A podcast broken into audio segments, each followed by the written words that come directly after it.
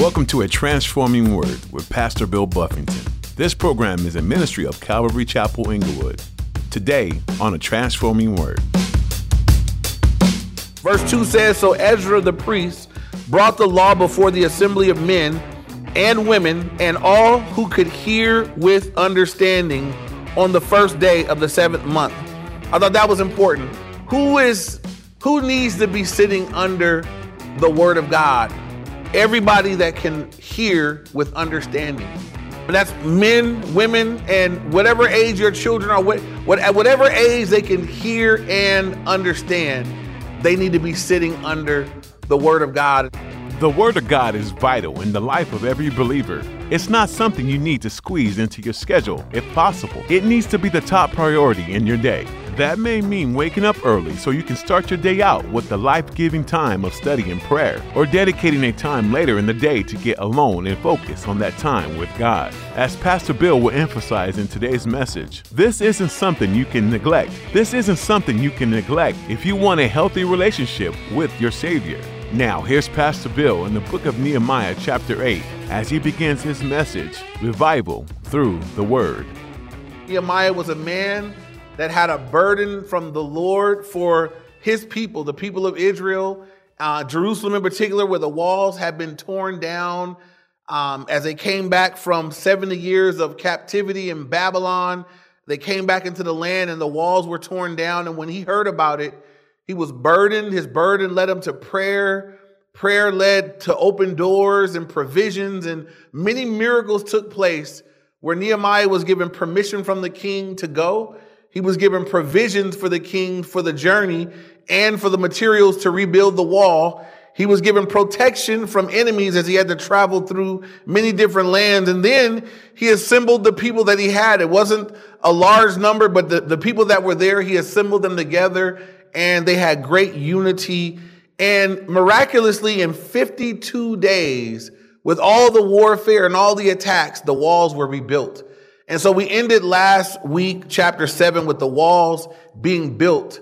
Now that the physical structure is up and the walls are built and we saw they started to, you know, take care of their homes last week, we're going to see now that God turns his attention to the spiritual work that needs to happen. It's almost as though the walls were necessary that we can get to the greater work, the spiritual work of rebuilding these people that They've been 70 years in captivity. They've been away from God for a long time. They've been away from the word of God.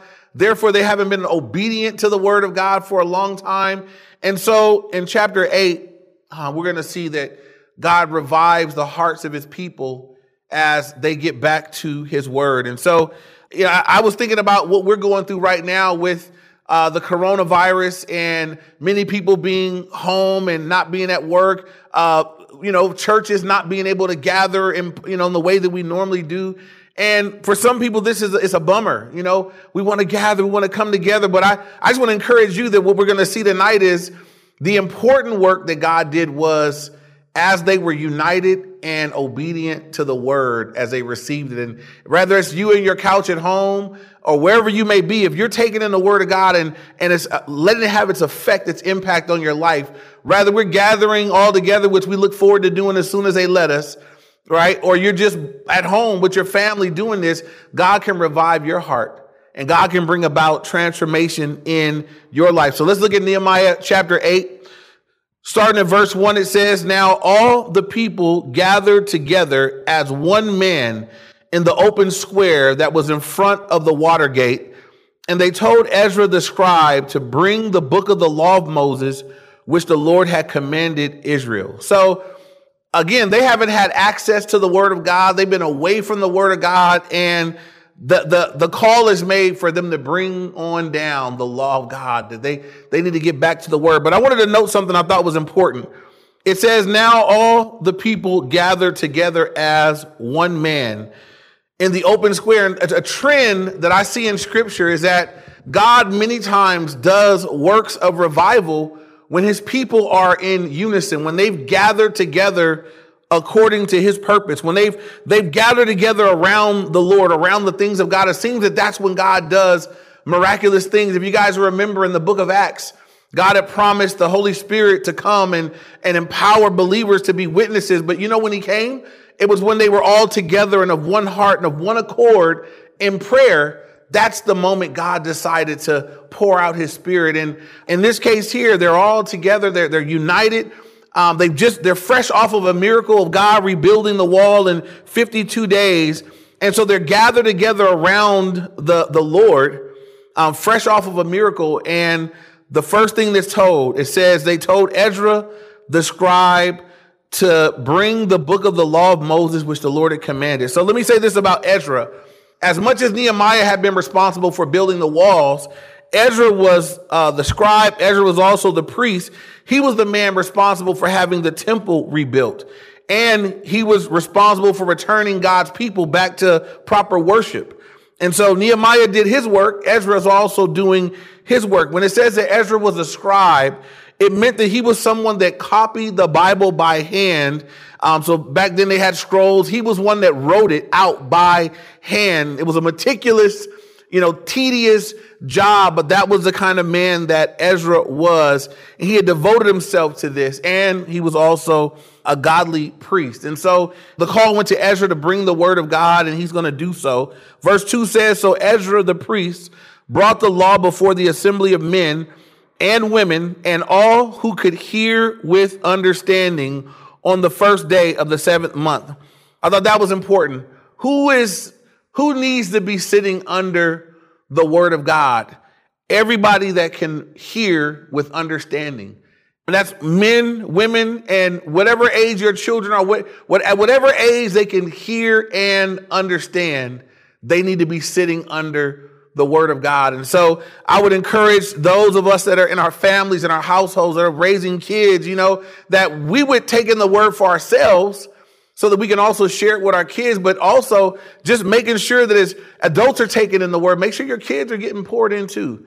Make sure they're getting taught the word of God, that they're getting at, at their level. They're, they're hearing what they can understand. And as your kids grow, you'll see that their ability to comprehend grows and you want to just keep feeding them at their level. And so uh, I just thought that was interesting. There was everyone who could hear and understand. So if your kids can hear and understand the word of God, they ought to be in worship. They ought to be in Bible study somewhere, children's ministry, kids classes, youth group, something where the word of God is being sown into their hearts and lives. And mom and dad should be there as well, taking it in with the adults. Verse three says, then he read from it on the open square that was in front of the water gate from morning until midday before the men and the women and those who could understand.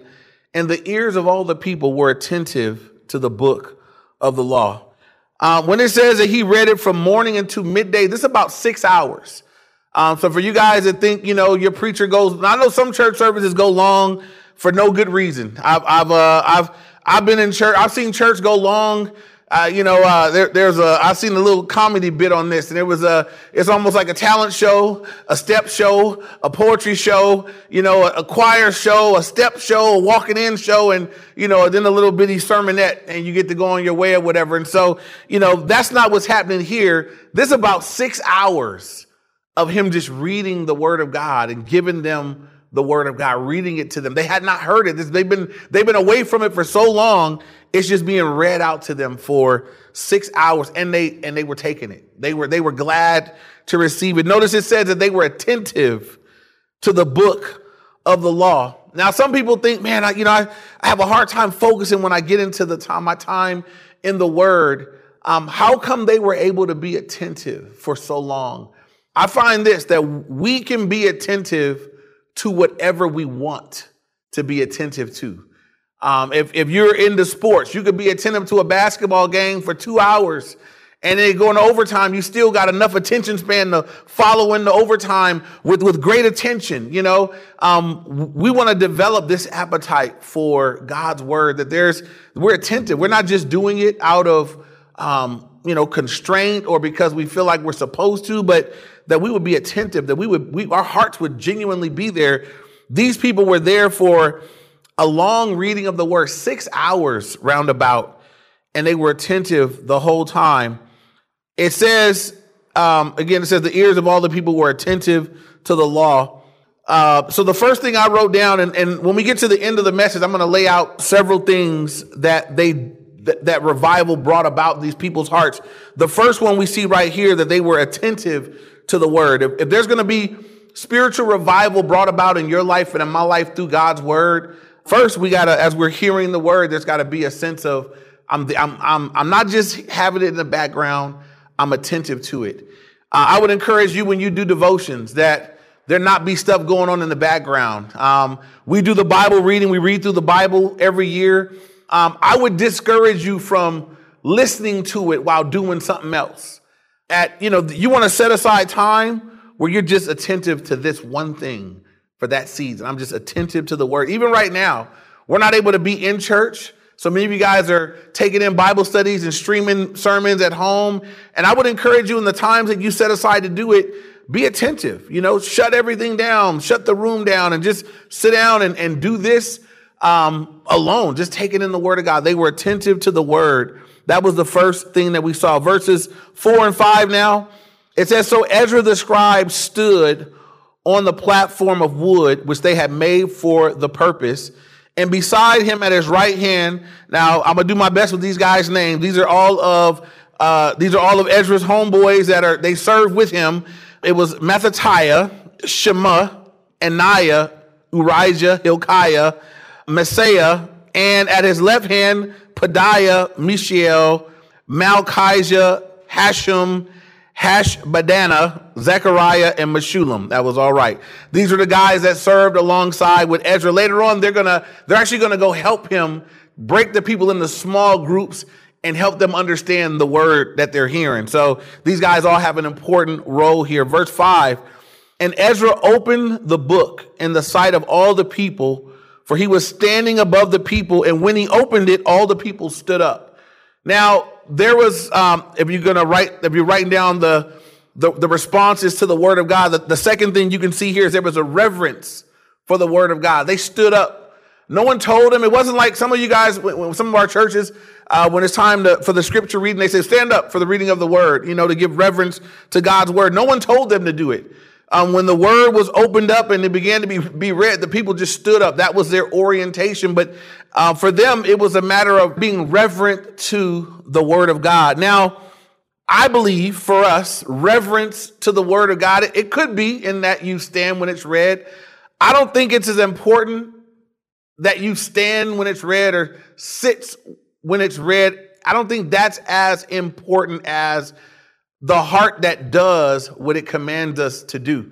If you stand up when the word of God is read in church and walk out and don't do what it says, you are not reverencing the word of God.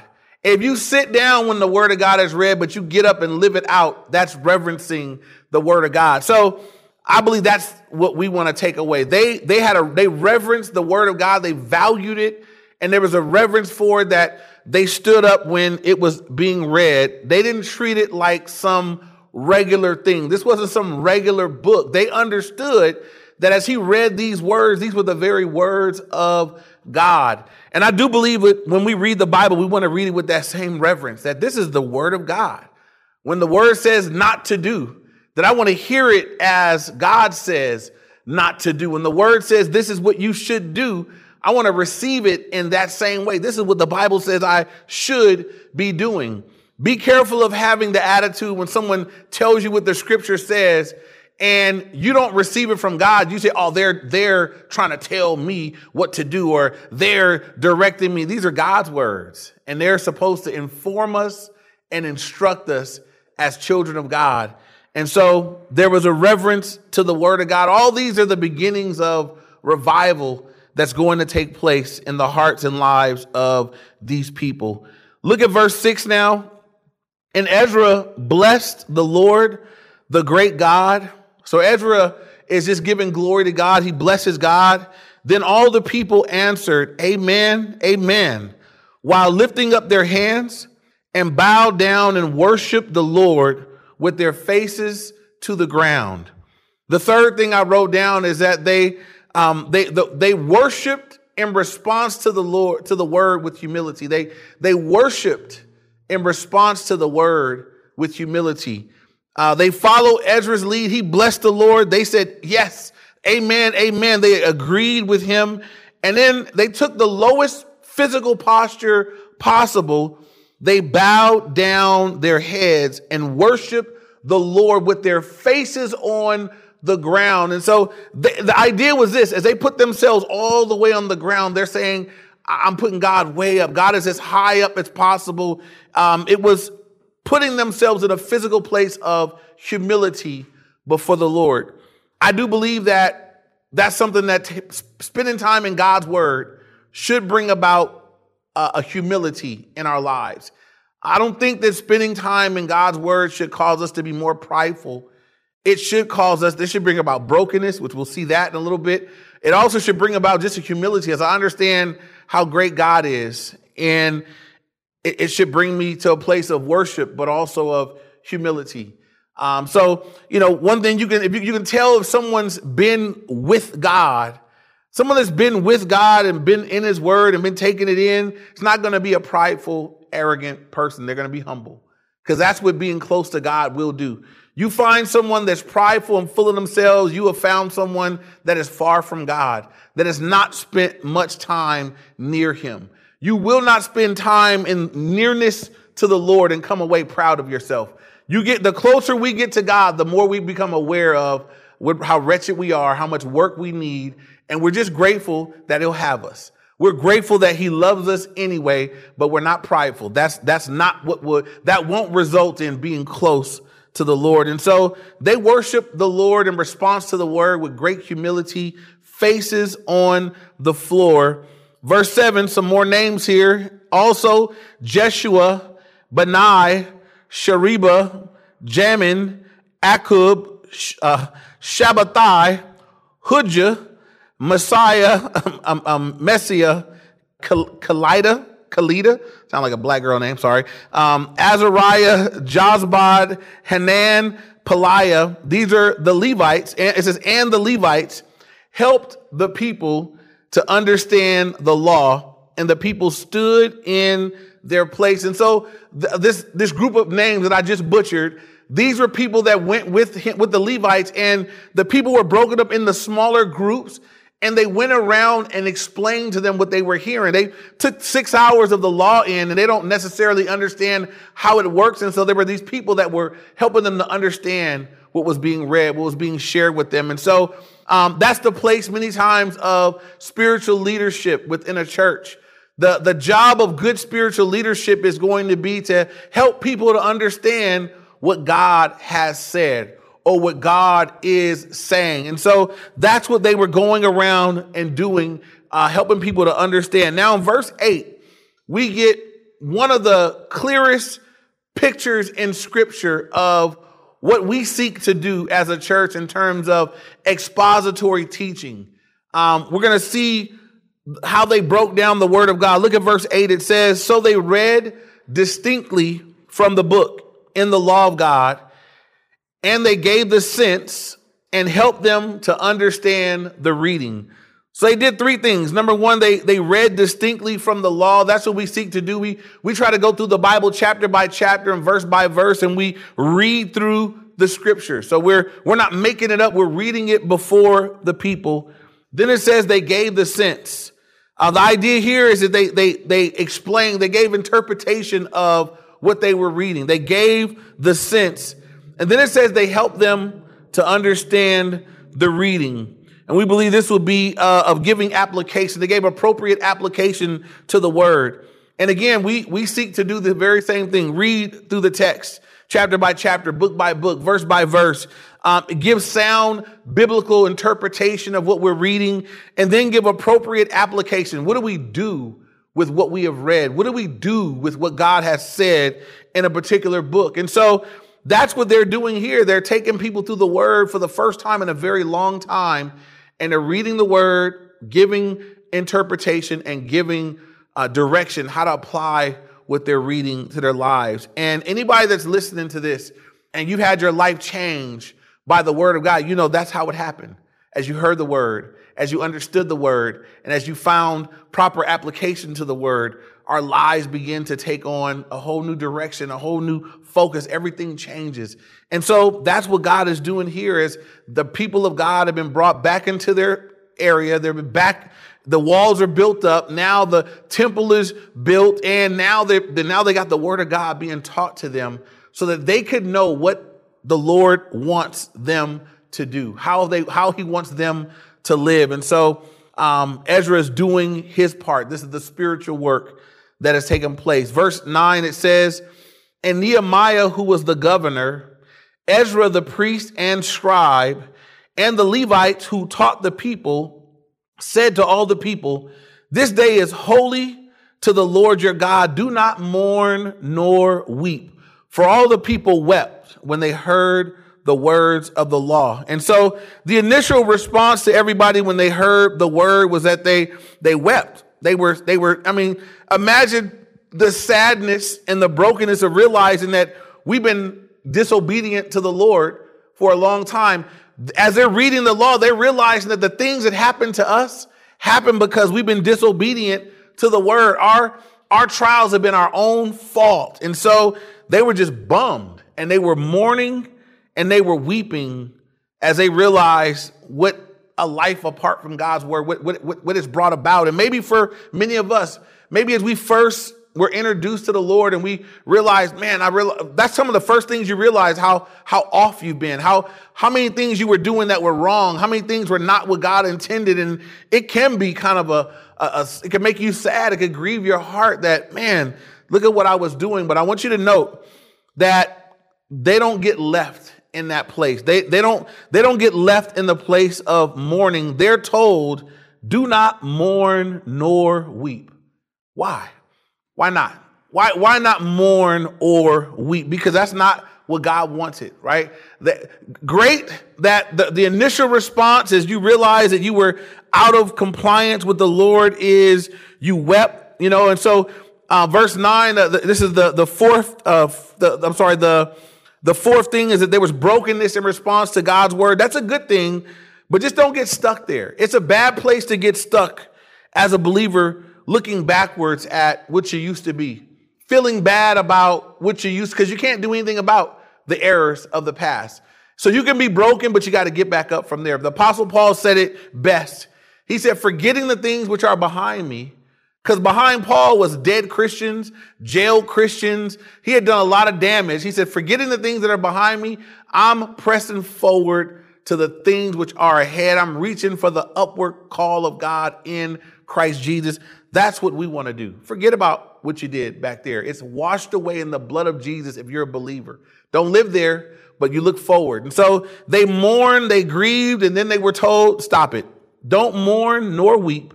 And look at verse 10.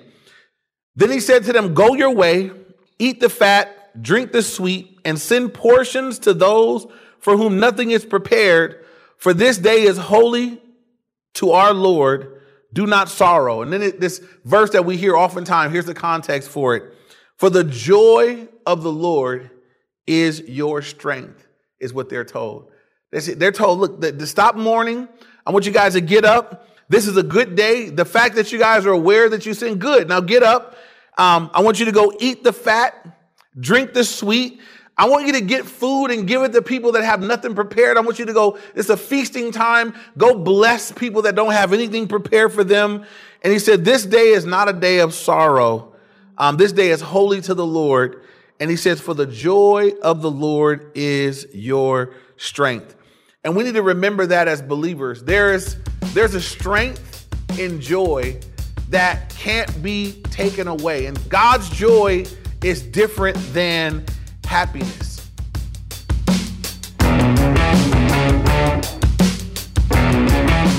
Thanks for joining us here on the Transforming Word. Pastor Bill Buffington has been teaching through the book of Nehemiah. When you get to know this book more in depth, you realize the admirable type of man Nehemiah was, leaving a position of luxury to serve and defend the people and nation he was originally a part of. He was exemplary in his faith, his prayers offered to God as a steering reminder of how he put the Lord above all else.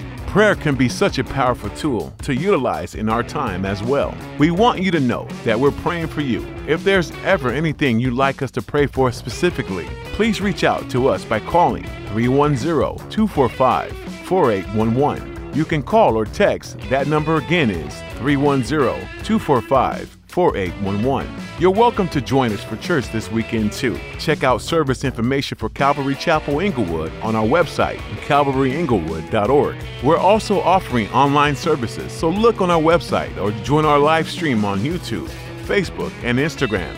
You can get links on our website too. Again, that's calvaryinglewood.org. While you're there, be sure to check out more of Pastor Bill's messages from this and other books of the Bible. Just look under the Media tab for additional messages to listen to, download, or share with others. That's all we have time for today. Tune in next time as Pastor Bill looks at more from the book of Nehemiah. Thank you for listening, and we look forward to another edition of A Transforming Word.